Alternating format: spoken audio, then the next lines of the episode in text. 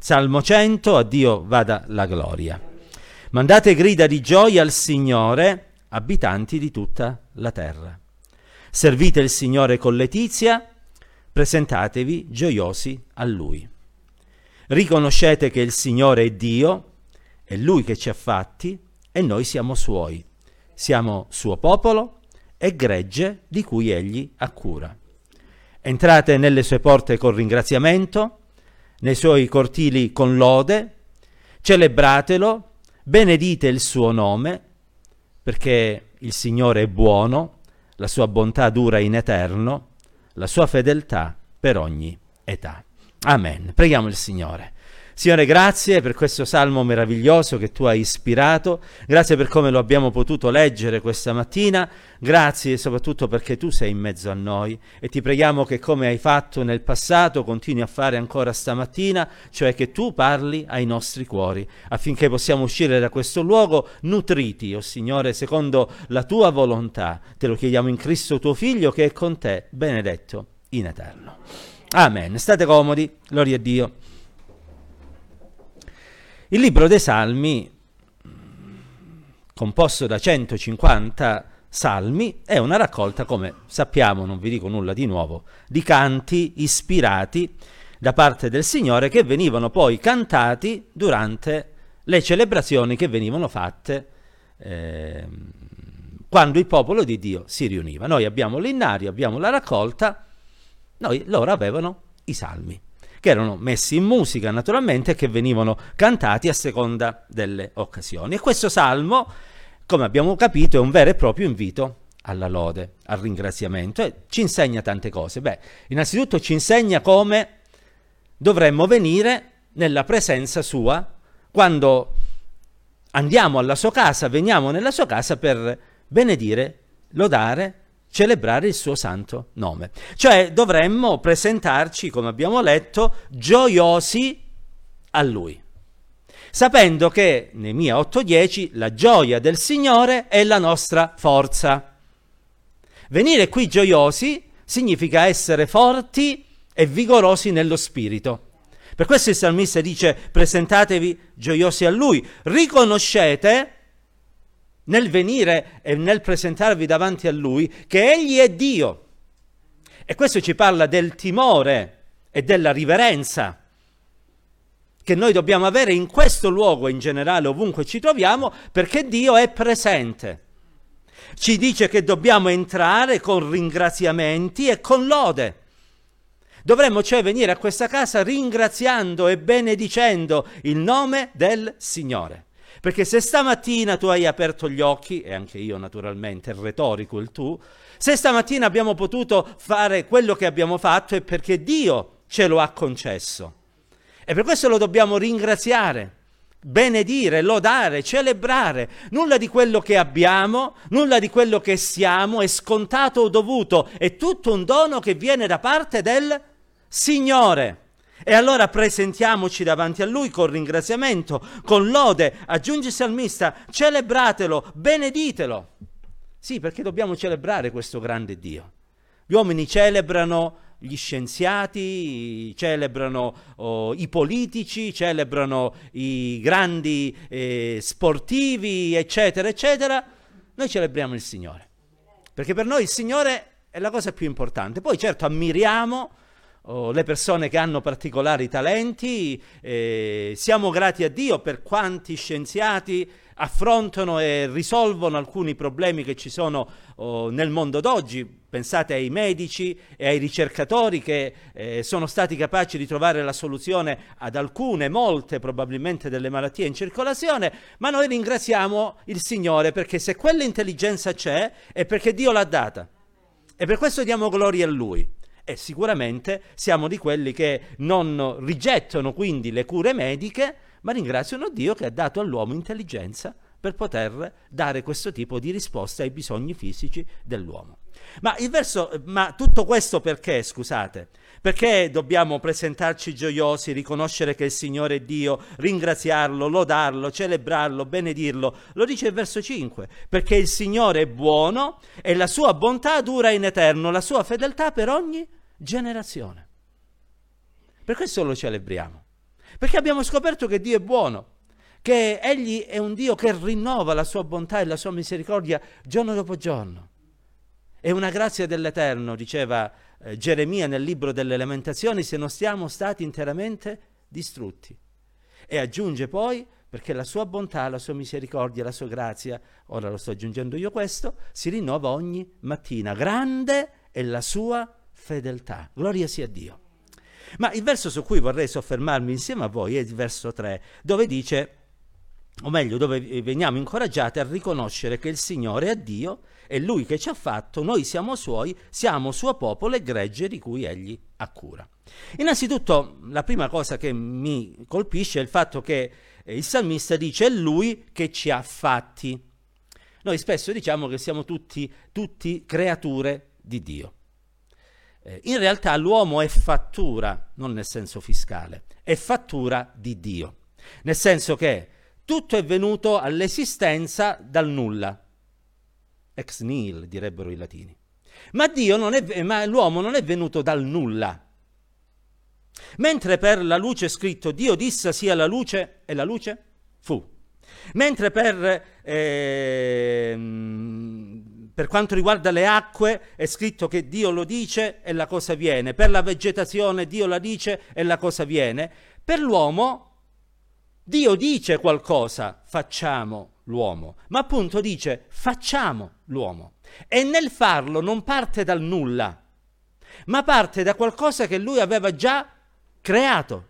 Infatti prende della polvere, la impasta, fa una sorta di fantoccio e gli soffia un alito di vita e l'uomo diventa una creatura vivente, un'anima vivente. E quindi noi siamo stati fatti da parte del Signore, ognuno di noi. Chi ci ha preceduto, chi c'è e chi verrà fino a quando il Signore non tornerà e non stabilirà il suo regno celeste, chiunque viene alla luce è fatto da Dio. Ed ecco perché Dio ci ordina il rispetto per l'uomo. Chiunque chiamerà Raka, un dispregiativo, suo fratello, sarà messo alla genna. Perché tutti abbiamo una dignità e tutti dobbiamo essere rispettati per quello che siamo, fattura di Dio. Non dovremmo mai disprezzare nessuno, né per il colore della pelle, né per la condizione economica, culturale o sociale, né per l'aspetto fisico, né per le menomazioni fisiche che purtroppo ci possono essere, e questo ce lo dobbiamo ricordare in un mondo, quello dei social, dove conta l'immagine e l'apparenza. Mai disprezzare una persona. Mai. È fattura di Dio.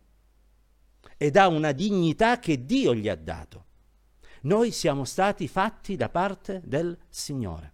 E in quanto tale abbiamo una nostra dignità che nessuno mai deve dimenticare e nessuno mai deve calpestare. E il Signore quindi ha voluto che ognuno di noi che siamo qui presenti, ma anche quelli che sono fuori da questo locale di culto e sono sparsi sulla faccia della terra, tutti quanti venissimo all'esistenza. Nessuno di noi nasce dal caso, nessuno di noi è frutto di un incidente di percorso. Ed ecco perché noi rispettiamo tutti, non disprezziamo nessuno e siamo anche contrari all'aborto. Perché è scritto nella parola di Dio, Salmo 71, verso 6, tu sei stato il mio sostegno fin dal grembo materno, fin dal grembo materno eh, eh, sei stato il mio sostegno e tu mi hai tratto da esso e a te va sempre la mia lode. E aggiunge il Salmo 139, verso 13 e 14, sei tu che hai formato le mie reni, che mi hai intessuto nel seno di mia madre, io ti celebrerò perché sono stato fatto in modo stupendo. E mentre oggi si discute su se, sul fatto se è giusto o non giusto favorire l'aborto, eccetera, noi diciamo, da cristiani credenti a tutto l'Evangelo, che è sbagliato. Perché ogni creatura di Dio, quando si forma nel seno materno, è una vita che deve essere rispettata, perché altrimenti si commette omicidio. E quindi il Signore è colui che ci ha fatto. E proprio perché ci ha fatto, ci conosce per tutto quello che siamo, ci conosce e ci vedeva prima ancora che inventassero il, l'ecografo. Oggi quando una mamma eh, è in attesa del bimbo o della bimba, va dall'ecografo, vede questo corpicino che si sta formando. Io eh, ricorderò sempre come ogni mamma e ogni papà qui presente quando vidi la prima ecografia della mia prima figlia, 11 mm.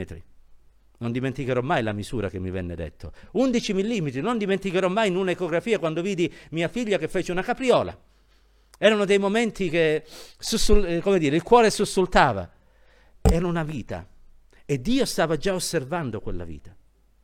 Io avevo bisogno dell'ecografo, Dio no. Dio vede ogni cosa di ognuno di noi. Noi siamo preziosi agli occhi di Dio.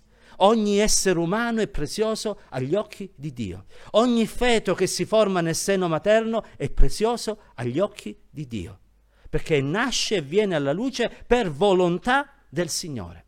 È Lui che ci ha fatti, Lui ci conosce e siccome Lui ci conosce, noi dobbiamo riconoscerlo per quello che Egli è. Infatti dice il Salmo 46, fermatevi e riconoscete che io sono Dio. Abbiamo letto al verso 3, riconoscete che il Signore è Dio. E questo vuol dire che davanti al Signore noi abbiamo la giusta attitudine. Grazie a Dio che il Signore è Padre, sia chiaro. E nessuno di noi deve mai mettere in dubbio questa verità, è scritta, Dio è Padre. Però c'è un aspetto che non dobbiamo tralasciare, Dio è Dio. Dio è Padre, ma Dio è Dio. E se ci dà il privilegio di poterlo chiamare Padre nostro che sei nei cieli, è per il suo grande amore, per la sua grande bontà e per la sua misericordia. Ma Dio è Dio. E quindi riconoscere che Lui è Dio, come abbiamo letto al verso 3, è qualcosa che ci mette eh, con le spalle al muro. Perché sapete, è facile chiamare Dio Padre, è facile dire Dio è il mio Signore, però attenzione, tra il dire e il fare, tra il proclamare e l'essere, delle volte c'è di mezzo il mare. Infatti Gesù nel Vangelo di Luca al capitolo 6, nei versi da 46 a 48, si pone questa domanda, o meglio la pone al suo uditorio. Perché mi chiamate Signore e Signore e non fate quello che dico?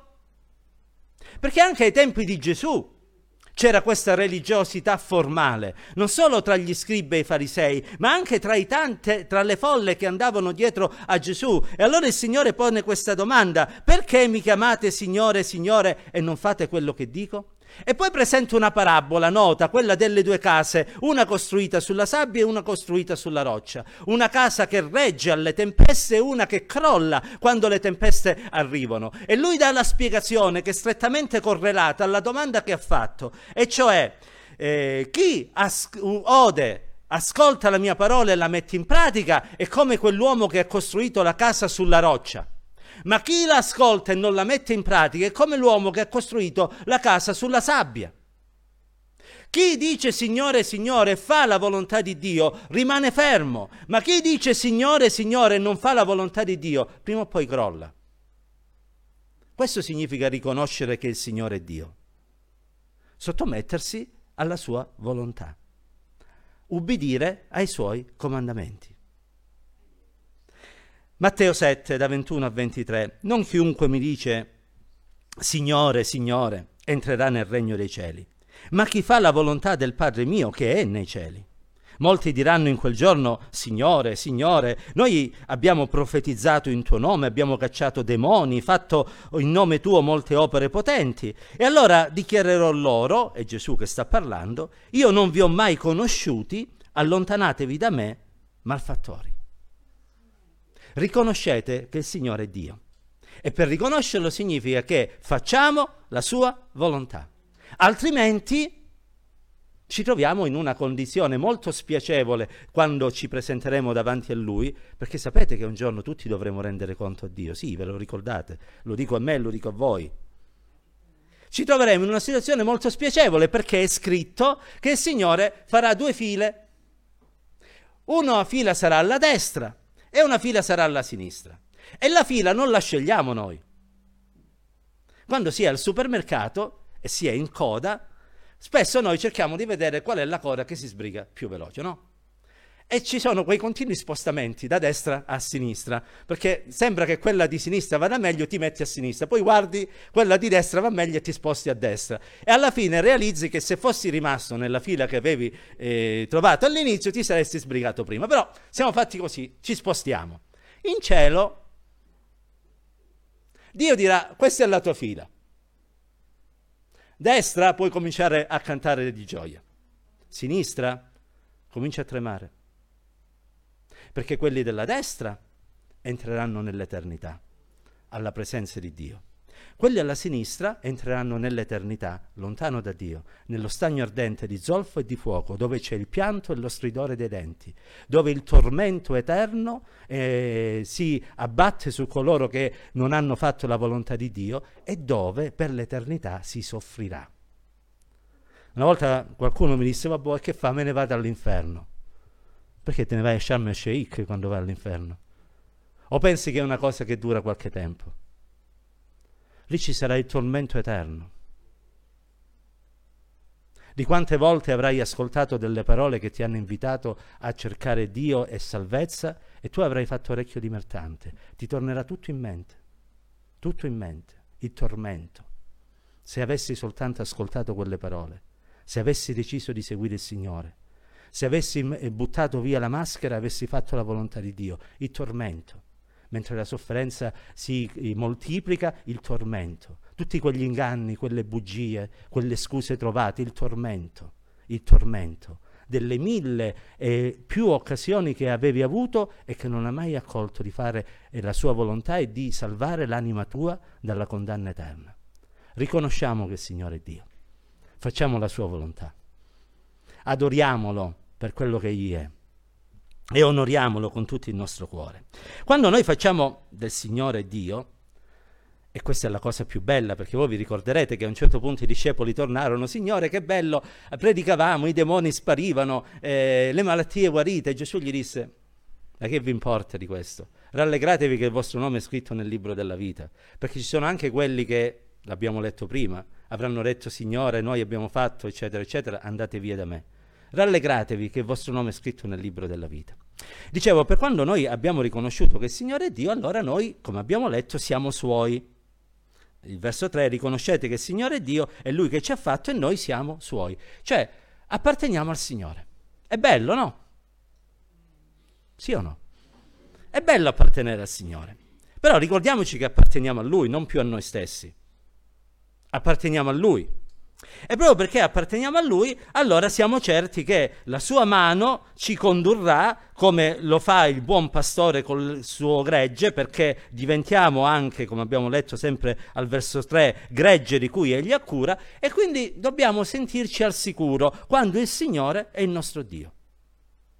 E come dice Paolo ai Romani, che diremo riguardo a queste cose? Se Dio è per noi, chi sarà contro di noi? Colui che non ha risparmiato il proprio figlio, ma, tu- ma lo ha dato per noi tutti, non ci donerà forse anche tutte le cose che sono con lui? Chi accuserà gli eletti di Dio? Dio è colui che li giustifica. Chi li condannerà? Cristo Gesù è colui che è morto e ancora più è risuscitato e alla destra di Dio e intercede per noi. Quando siamo suoi, quando abbiamo riconosciuto che Dio è il nostro Dio, quando abbiamo la certezza che Egli è colui che conduce i nostri passi, di che ci dobbiamo preoccupare? Apparteniamo a Dio.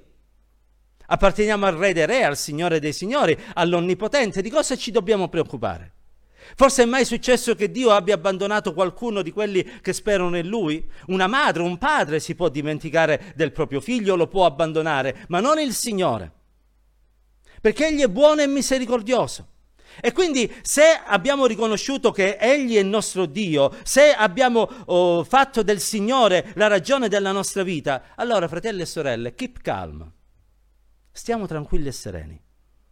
Apparteniamo al Signore. Non dobbiamo essere in ansia dicendo che mangeremo, che berremo, di che ci vestiremo, perché sono i pagani che cercano queste cose. Ma, dice Gesù, il Padre vostro celeste sa che avete bisogno di tutte queste cose. E allora cercate prima il regno di Dio, la sua giustizia, e tutte queste cose vi saranno date in più. Non siate in ansia per il domani, perché il domani si preoccuperà di se stesso. Basta ciascun giorno il suo affanno. Siamo suoi, apparteniamo, allora di cosa dobbiamo temere? Forse non sappiamo chi è Dio, forse ragioniamo come colui che aveva ricevuto un talento e disse io ti conoscevo, sapevo bene che tu sei uno che raccoglie dove non ha seminato, eccetera, eccetera. E questa è l'idea che hai di Dio? Allora, uno, non lo hai conosciuto. Due, ti devi ancora ravvedere. E poi, una volta che lo avrai realizzato, comincerai a vivere in un modo diverso. Perché saprai che il tuo Dio è quello che provvede splendidamente, Filippesi 4:16, ad ogni bisogno. Siamo suoi. Se abbiamo fatto del Signore il nostro Dio, siamo suoi. Se non l'abbiamo fatto è un altro discorso. Ma se abbiamo fatto del Signore il nostro Dio, siamo suoi. E quindi dobbiamo avere questa consapevolezza che Egli, che è il buon pastore, dà la sua vita per le pecore e, ehm, e, nessuno di coloro che appartengono a Lui sarà rapito dalla sua mano. Il Padre mio, disse Gesù, me le ha date ed Egli è più grande di tutti e nessuno può appunto rapirvi dalla mia mano. Che bello, fratelli e sorelle. Negli anni 70 c'era un grande problema nella nostra nazione. C'erano quelli che rapivano i figli di persone molto ricche e abbienti, li portavano in luoghi sperduti e poi chiedevano un riscatto. E dicevano, o mi dai non so quanto, o tuo figlio non lo rivedi più. E in questo modo queste persone, in modo sbagliato, riuscivano ad arricchirsi. Ma sapete, fratelli e sorelle, a noi nessuno ci può rapire dalle mani del Signore. Ci possono beffeggiare, ci possono malmenare, ci possono uccidere, ma non ci possono derubare della cosa più preziosa, la vita eterna. Perché siamo nelle mani del Signore. Per questo Paolo diceva, il mio vivere è Cristo, il mio morire è guadagno. E io sono stretto da due lati. Da una parte non vedo l'ora di vedere il mio Signore. Dall'altra parte, fin quando potrò servire il Signore su questa terra, sono felice di farlo. Non ho una villa, non ho una macchina buona, non ho eh, possedimenti su questa terra. Ho passato una notte nell'abisso, sono stato tre volte battuto, 40 volte meno uno. Sono stato malmenato, maltrattato, in pericolo, in mezzo ai ladri, nella fame, nella nudità. Sono stato in mille cose, ma sono felice perché sto servendo il Signore perché il Signore è il mio Dio e nessuno mi può rapire dalla sua mano. Questo oggi Paolo ci testimonierebbe.